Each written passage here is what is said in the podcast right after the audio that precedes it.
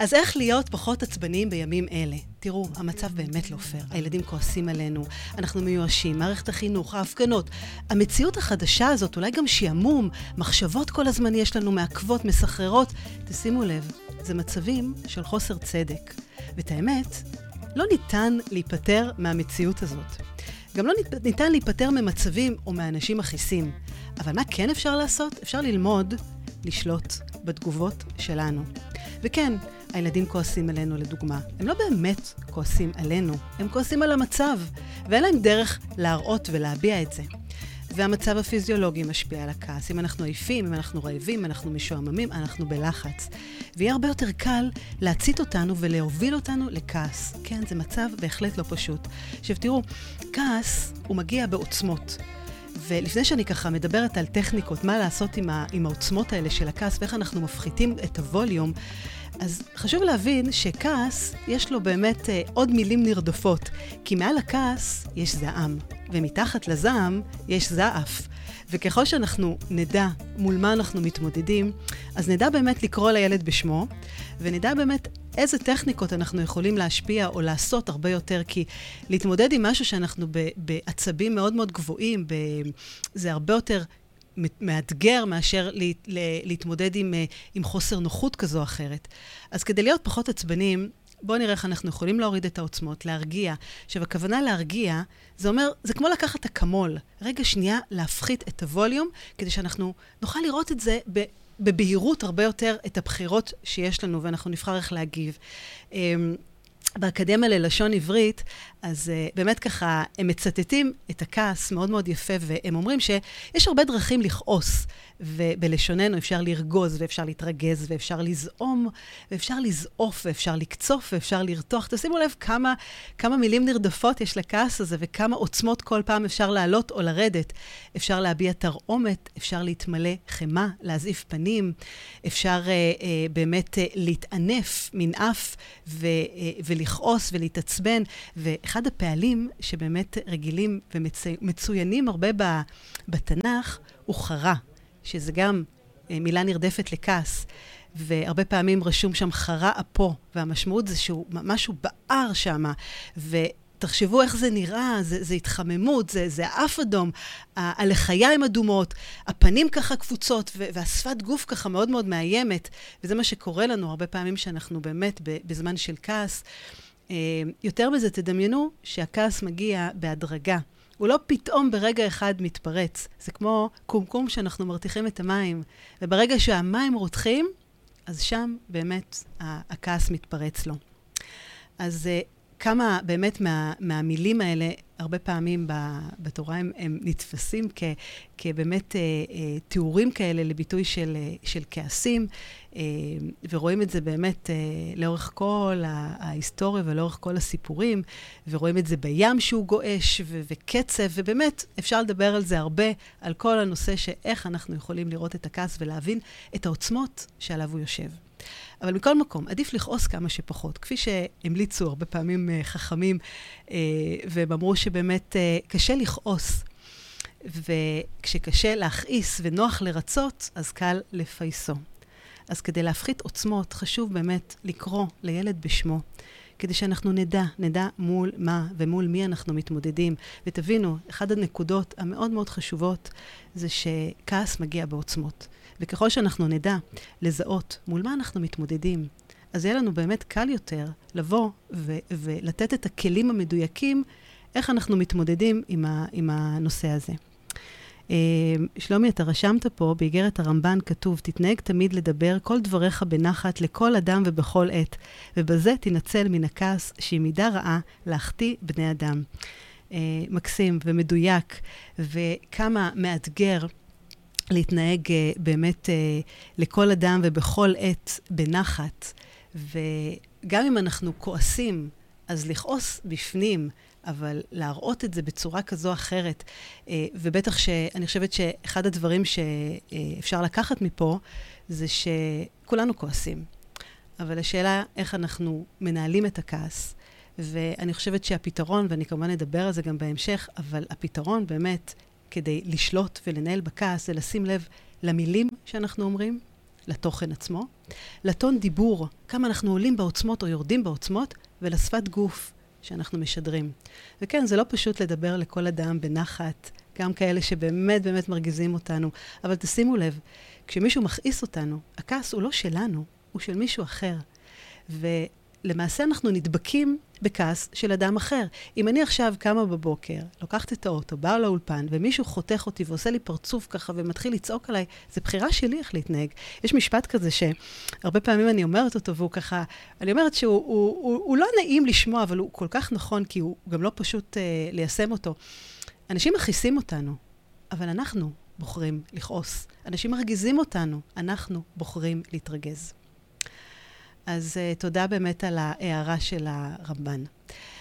איך נהיה פחות עצבנים? אז נקודה ראשונה, כדי להיות פחות עצבנים, חשוב קודם כל להפחית לח, לחצים. תראו, אנחנו ב- בלחץ יומיומי. יש לנו עומס מטורף. אנחנו חושבים על דברים שאנחנו צריכים להספיק ולא הספקנו. אנחנו חושבים על דברים שקרו לנו בעבר ולא הצלחנו ללמוד מהם לקח. הרבה פעמים אנחנו מנוהלים על ידי העבר. אז עצה ראשונה איך להפחית כעסים, קודם כל, באמת, אה, תוציאו את זה מהראש לכתב. תכתבו את כל המשימות שיש לכם. דבר נוסף, שאתם בלחץ, תתחילו לדבר לאט מהרגיל.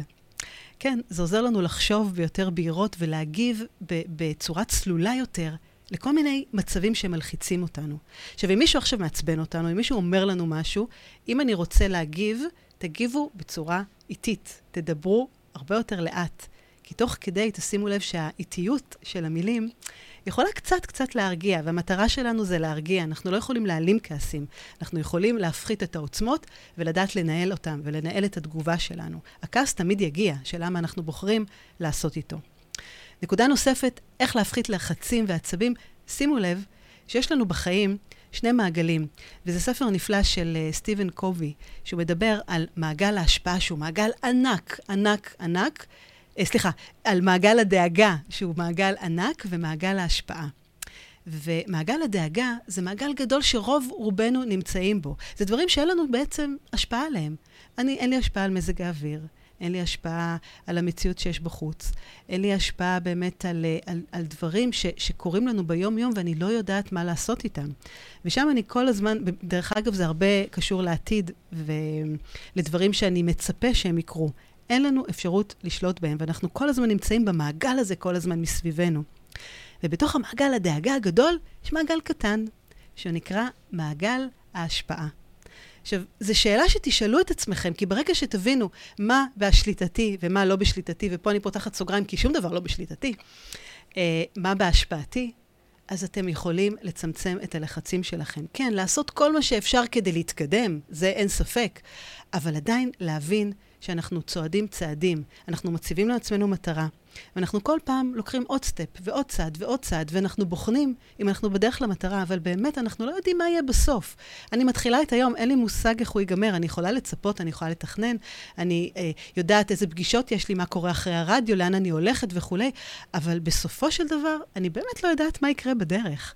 ואני חושבת שזה גם חלק מהיופי וה, והקסם הזה של החיים, שהם הם, הם לא צפויים. וכן, זו בחירה שלנו גם איך לראות את הדברים האלה. אז כן, להיות מודעים לרגע, לרגעים האלה. אמ, אבל להחליט באמת, לא לבזבז, אני אומרת במרכאות, זמן על, אה, על כל מיני כעסים מיותרים כאלה ואחרים. עכשיו, כן, הדאגה הזאת, זה לא אומר שאפשר להעלים אותה. אתמול היה לי שיחה עם, אה, עם הבן הבכור שלי, שעוד אה, חודש וחצי מתגייס, ו, והוא סיפר לי ככה על ההתלבטויות שלו ועל הדאגות שלו, ומה יהיה ואיך יהיה, ו, וממש ראיתי את המעגל הגדול הזה של הדאגה גדל וגדל וגדל. ו... עצרתי, ופשוט שיקפתי והראיתי לו איפה המעגל הזה ואיפה המעגל הזה. עכשיו, זה לא אומר שאנחנו יכולים להתעלם ממנו, אבל כן אנחנו יכולים לבחור איך להגיב ואיך להתייחס אליו, ולהבין שאנחנו שמים אותו על השולחן, רואים מה יש לנו לעשות איתו, אבל בסופו של דבר זו בחירה שלנו, ועל מה להתרכז ואיך להתרכז. אה, אז תשימו לב שגם עוד נקודה שמפחיתה לנו לחצים ויכולה להוריד, להוריד את רמת העצבים, זה לפתח הרגלים. עכשיו, הרגלים הם uh, למעשה גורמים לנו לא לחשוב יותר מדי, לא לחשוב ולקבל החלטות יותר מדי. תחשבו על זה שעכשיו אני קמה בבוקר, ואני לא חושבת, ואני לא צריכה להחליט לצחצח שיניים או לא לצחצח שיניים. אני בכלל לא מטרידה את המוח שלי בהתעסקות הזאת, וזה הרגל קטן. אני כבר עושה את זה על אוטומט. וככל שיש לנו יותר הרגלים שמקדמים אותנו, שעושים לנו טוב, אז אנחנו מפחיתים התעסקויות מיותרות ולחצים. אז תראו, תבחנו את זה. מה עושה לכם טוב? מה מקדם אתכם? תהפכו את זה להרגל. אם אתם מחליטים שאתם פותחים את הבוקר בצורה מסוימת והיא הרבה יותר רגועה, קוראים ספר, יושבים במרפסת, שותים קפה ומתבוננים ומסתכלים, עושים מדיטציות, עושים פעילות ספורטיבית, לא משנה מה. אז אתם גם לא צריכים לחשוב מה קורה בבוקר, אתם כבר קמים במוד כזה שיש לכם הרגל, שאתם כבר יודעים מה לעשות איתו. ובהחלט, הדברים האלה מפחיתים רעשים. אז תשימו לב באמת מה מעכב אותי, איזה מעגל, האם אני כל הזמן בתוך מעגל הדאגה, או אני במעגל ההשפעה. וגם אם אני התעסקתי במשהו, גלו חמלה, תסלחו וכולי. והכי חשוב, תפרגנו לעצמכם. אמ, דבר נוסף, איך אפשר להפחית כעסים? תשימו לב לתגובה האוטומטית שלכם. אני מדברת על זה בכל תוכנית, בכל מקום אפשרי, לפני שאנחנו מבצעים משימה מלחיצה, לפני שמישהו עכשיו עשה משהו, הרגיז אותנו, אה, ציפינו, התאכזבנו. לפני שאנחנו עושים משהו, תנשמו עד עשר. כן, ממש ככה. בואו נשמור על איפוק. עכשיו, זו טכניקה. אנחנו צריכים פשוט לאט, לאט, לאט לבוא ולתרגל אותה. ויש שיטה נפלאה, ואני אתן אותה ככה בתזכורת, כי אני מדברת עליה המון, וזו שיטה שעובדת. תשמעו, אם תתחילו לתרגל אותה לפחות שבועיים או שלושה ברציפות, אתם תראו שכמות המחשבות השליליות, המעכבות, יורדות לכם בצורה מופלאה. והטכניקה וה, הזאת, מאוד מאוד קל לזכור אותה, כי היא נקראת שיטת הרמזור. וכמו רמזור, יש לנו שלושה צבעים, אה, אדום, כתום וירוק. ובאדום משהו קורה, מלחיץ אותנו, אנחנו עצבנים, מישהו הרגיז אותנו, אנחנו רוצים להגיב, תעצרו. ממש ככה.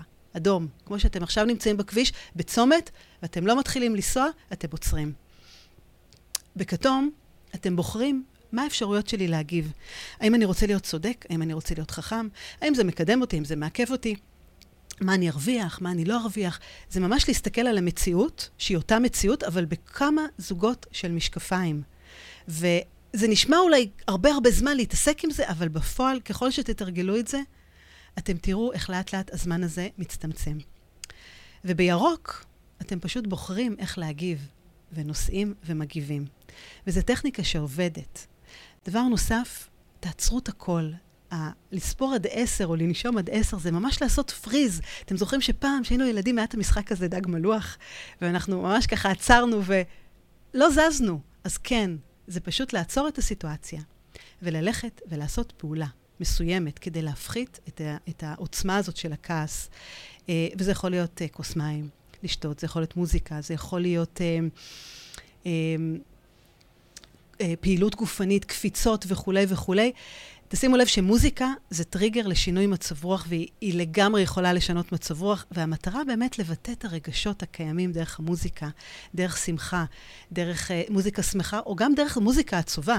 אבל תשימו לב שבאמת, uh, לי יש בטלפון כזה תיקייה, שאני כל פעם שככה אני מרגישה איזה לחץ, איזה דאגה, איזה, איזה רגש כזה שהוא קצת מעכב, יש לי את השירים, שלושה שירים שאני כל פעם שומעת אותם, גם למצב רוח טוב, גם למצב רוח פחות טוב, ולגמרי זה עוזר וזה מפחית כעסים.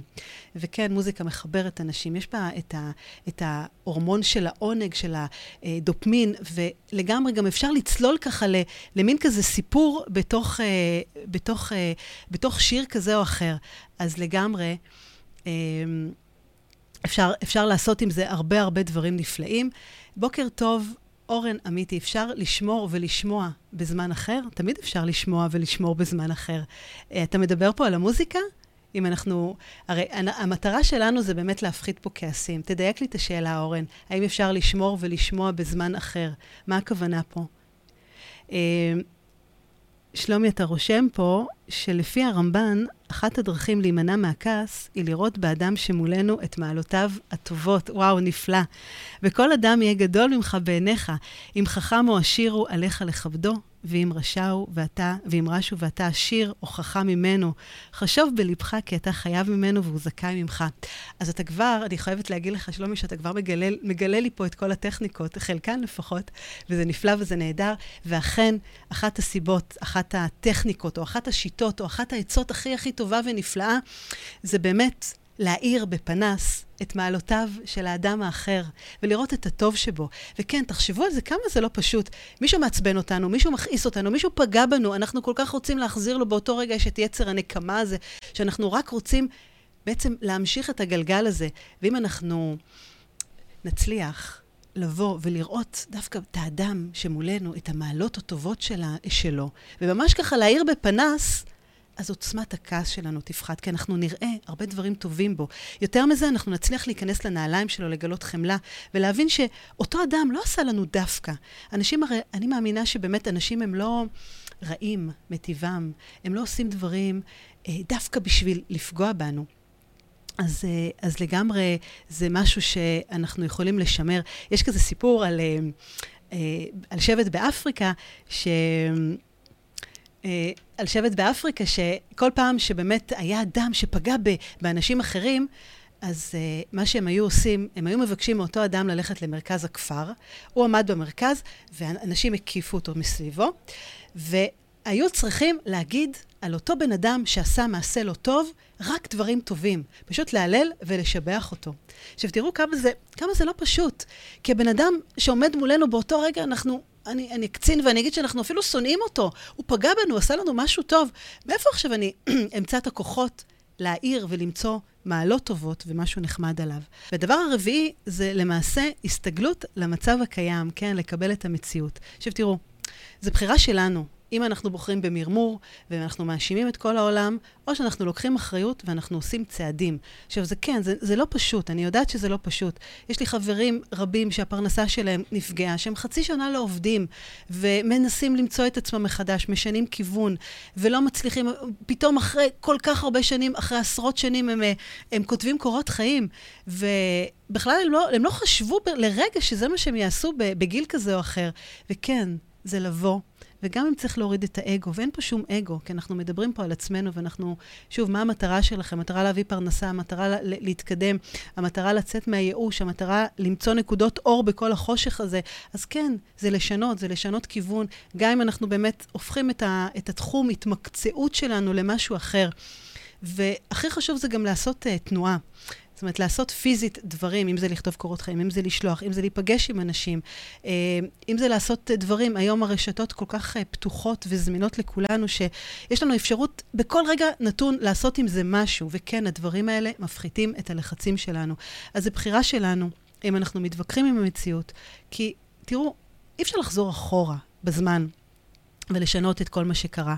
אבל uh, תשימו לב למחשבות שאנחנו מדברים לעצמנו, ולמילים שאנחנו מדברים לעצמנו, כמה אנחנו חיים בעבר, כמה אנחנו כל הזמן רק מחפשים את הרע בכל מה שיש. ואם אנחנו לא נעשה כאלה צעדים, אז הכעס והעצבים ימשיכו לנהל ולהשתלט עלינו. Uh, ויש כזה uh, uh, הבדל, כי אנחנו הרבה פעמים מפחדים לאבד שליטה, ולמעשה אנחנו רק צריכים לשחרר שליטה. עכשיו, השליטה תשימו לב שזה ביטוי של פחד, וזו הבנה מאוד מאוד משמעותית, כי מה שקורה בפועל הוא שמתוך הפחד שלנו, אנחנו בעצם מנסים לשלוט במציאות. ושהחיים שלנו לא קורים לפי מה שתכננו, אנחנו אוחזים כל כך כל כך חזק במציאות, ואז מה שקורה זה שהגוף שלנו, הוא לא תמיד יכול לעמוד בכך. ואז אנחנו נופלים לכל מיני כעסים, והנה, אין שליטה יותר. אז אנחנו הופכים בעצם להיות תלויים במשהו חיצוני שמוציא אותנו מהשליטה. אבל לעומת זאת, שחרור שליטה זו מודעות שאנחנו בשליטה, ואנחנו לוקחים אחריות מתוך בחירה. וזה לא אומר שאנחנו באמת שמים דברים בצד, זה עבודה פנימית של uh, בחירה ולקיחת אחריות.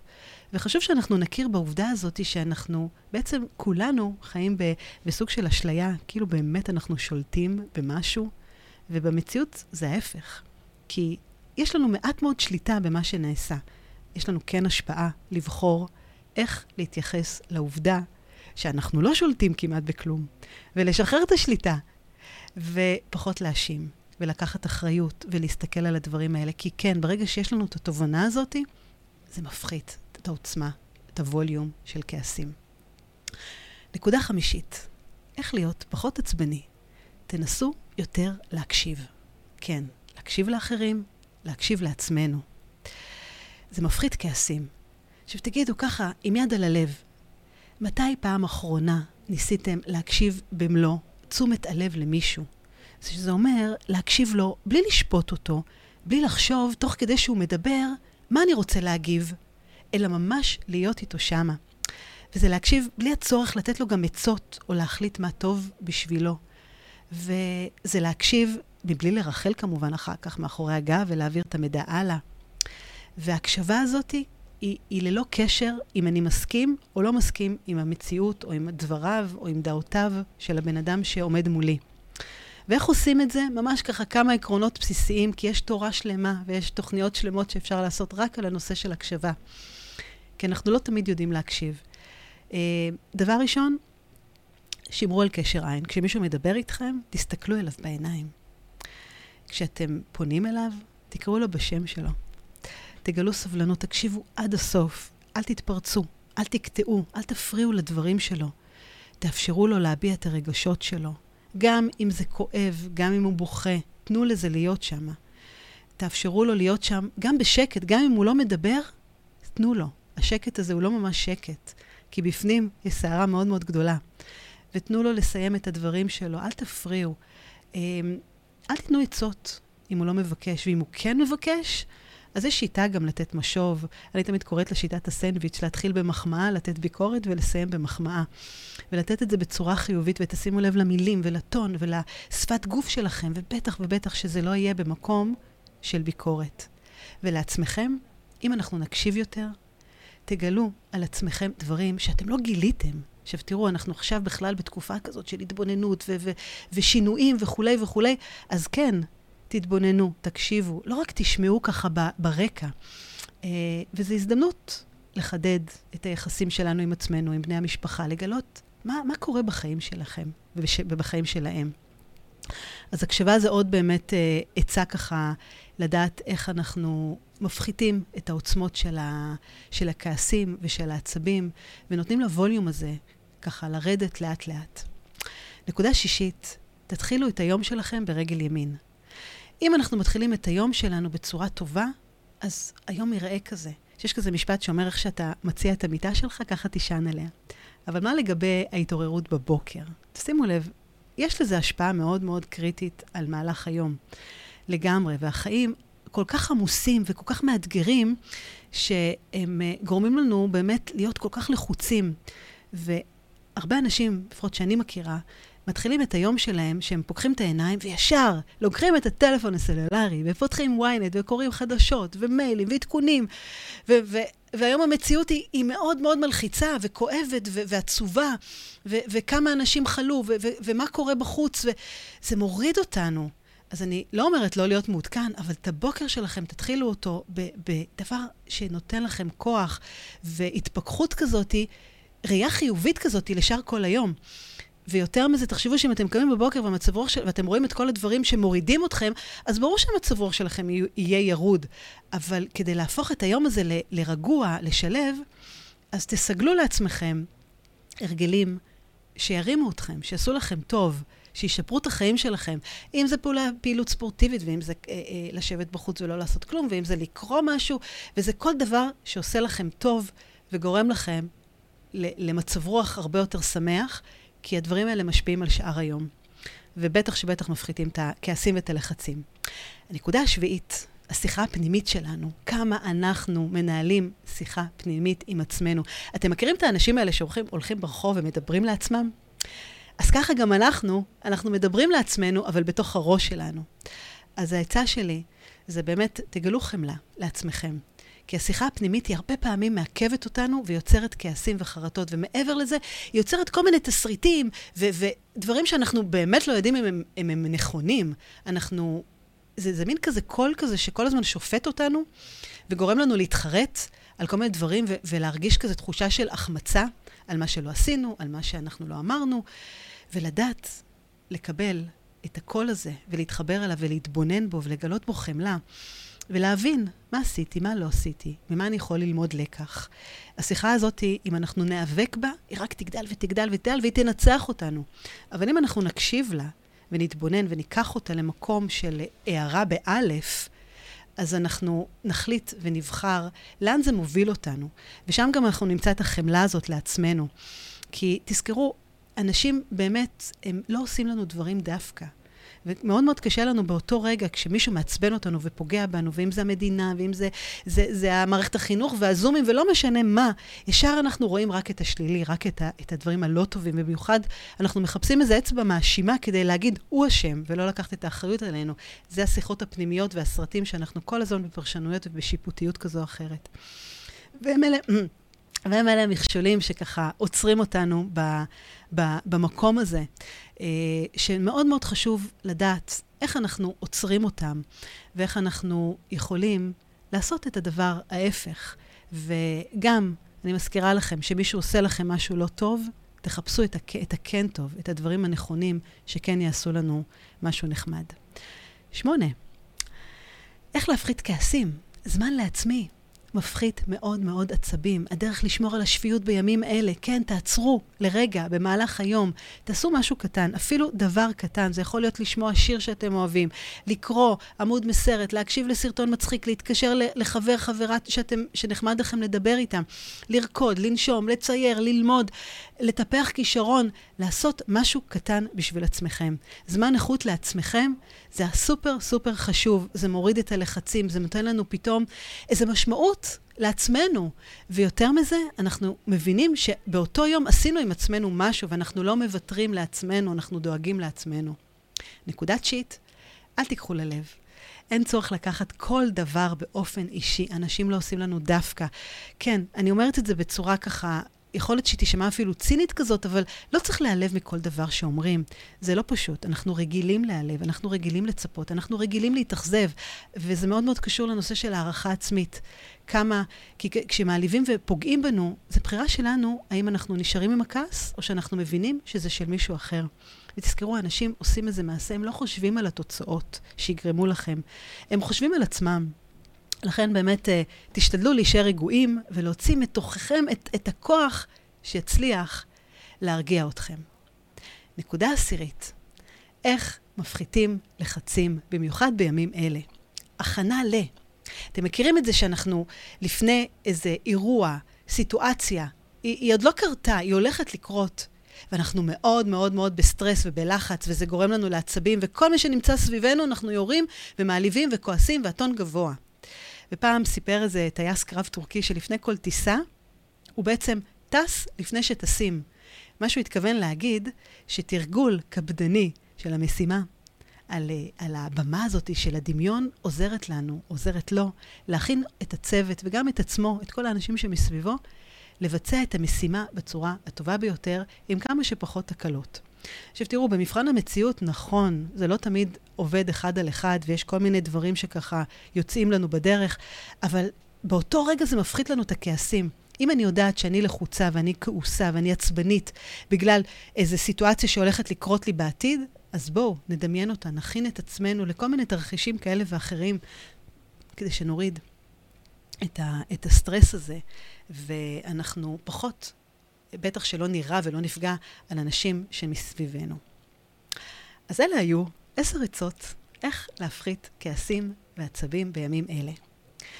ותזכרו שכעס הוא בעצם מתעורר כתגובה לאיזה מצב של חוסר צדק, ולרוב זה כי מישהו אחר הדביק אותנו בכעס הזה. יש ככה סיפור מאוד יפה על אה, סמוראי זקן שגר בכפר נידח. ואחרי שנים של התבודדות, הוא החליט להעביר את התורה לדורות הבאים, והוא הזמין אל הבית שלו הרבה מאוד צעירים. ויום אחד הגיע אל הכפר לוחם שהיה ידוע ככה ברוח הלחימה, ללא מצפון וחסרת פשרות, והוא אמר, אני הולך להילחם באותו זקן סמוראי, ואני אף פעם לא הפסדתי בקרב, וזה ברור שאני הולך לנצח אותו, ככה בא עם אגו ושחצנות וכולי. והתלמידים של אותו מורה זקן אמרו לו, תעזוב, מה אתה עכשיו צריך כאילו להילחם איתו, ובאמת, לא שווה לך. אבל הזקן נהנה לאתגר, וביום למחרת נאספו ככה כולם סביב הכיכר, והסמוראי ניצב במקום ולא זז. והלוחם הצעיר התחיל ככה להתגרות בו, ולקטר אותו, ולזרוק עליו אבנים, ולירוק עליו, ולהעליב אותו, ואפילו העליב אותו בשם אבותיו, ככה באמת ניסה אה, לדבר עליו בנקודות רגישות. והוא לחץ ודחק בסמוראי, והזקן נשאר אדיש ולא שלף את החרב שלו. ובסופו של יום, תשוש ומושפל, הלוחם הצעיר אסף את הכלים שלו ואת החפצים ועזב את הכפר. ואז התלמידים של הזקן ככה באו ואמרו לו, תגיד, איך יכולת לשאת בעלבון הזה? מדוע לא שלפת את החרב שלך רק כדי להוכיח שאתה לא פחדן? והזקן הביט בהם ואמר להם, כשאדם בא אליכם עם מתנה, ואתה לא מקבל אותה, למי שייכת המתנה? למי שניסה לתת אותה, ענו התלמידים. אז ככה זה לגבי קנאה, לגבי כעס, לגבי עצבים, לגבי עלבון. ככה זה, אם אתם תתעלמו מהם ולא תיקחו אותם ללב, הם יישארו אצל מי שנושא אותם. אז תשימו לב, כשמישהו מתפרץ עלינו, כועס, נותן ביקורת, מאשים, אומר מילה, לא משנה מה, לא במקום, כמו הסמוראי הזקן, אל תיקחו בשתי ידיים את מתנת הכעס שהוא נותן לנו. זה שלו. אל תדבקו בזה, אתם לא חייבים לקחת את זה. אז כן, יש פה שינוי גישה. מקום שאנחנו לוקחים אחריות, ואנחנו מבינים שאנחנו צריכים להתנהג אחרת. וכמו שהתחלתי, ודיברנו באמת על הרמב"ן, איך האדם צריך להתנהג ואיזה תכונות לשפר, אז תשימו לב, אדם שרוצה לעצב את האישיות שלו, שיתחיל קודם כל לעבוד על מידת הכעס שלו. כי ברגע שנדבר לכל אדם, בכל עת, ככה אנחנו בעצם ננצל מהכעס, שהוא לא. שהוא מזיק לנו, והוא מכעיס אותנו, והוא לא בריא לנו, והוא לא מקדם אותנו. וכן, יש דבר כזה שנקרא לכעוס נכון. אז תשימו לב, זו שפה שאנחנו מסגלים אותה, בלי פרשנות ופחות שיפוטיות, ולדעת איך לנהל את החיים שלנו בצורה הרבה הרבה הרבה יותר רגועה וטובה, שנכונה לחיים שלנו בסופו של דבר. אז עשר עצות איך להפחית כעסים ואיך פחות להיות עצבני בימים אלה. כדי להיות פחות עצבני, חשוב להפחית לחץ. חשוב לשים לב איזה רשימות, סדר, ארגון, מעגל דאגה, מעגל של השפעה. אה, תשימו לב כמה אתם מגיבים על אוטומט, איך אנחנו יודעים לעצור את הכל, לעשות פריז על כל מיני סיטואציות, כדי לא, לא להיקלע לאיזה כדור שלג. איך אנחנו מסתגלים, הבחירה שלנו היא להסתגל למציאות כזו או אחרת, להקשיב, להתחיל את היום שלנו ברגל ימין. שימו לב לשיחה הפנימית, לחמלה, לזמן לעצמי, ולא לקחת ללב. ונקודה אחרונה שדיברנו עליה, איך אנחנו מכינים את עצמנו באמת לסיטואציות שעלולות אה, להכעיס ולעצבן אותנו. אז הצעה שלי, קחו דבר אחד קטן. אחד קטן, שינוי, מכל שלל עשרת העצות האלה, כדי להפחית את, את העצבים ואת הכעסים. כי תשימו לב, ברגע שאתם תעשו את זה, גם האנשים מסביבכם ירגישו הרבה יותר טוב. תודה שהאזנתם לעוד פרק בתוכנית סליחה יומיומית. אהבתם? דרגו אותי ב-iTunes, תירשמו לפודקאסט, תשתפו עם חברים, והעיקר, אל תשכחו לבקר באתר שלי www.חדי.סליחה.co.il. תקראו על הסדנאות שלי, תזמינו הרצאות ועל עוד דרכים שאני יכולה לעזור לכם לשחרר את העבר, לשחרר כעסים ולסלוח לעצמנו. אז נתראה בפרק הבא.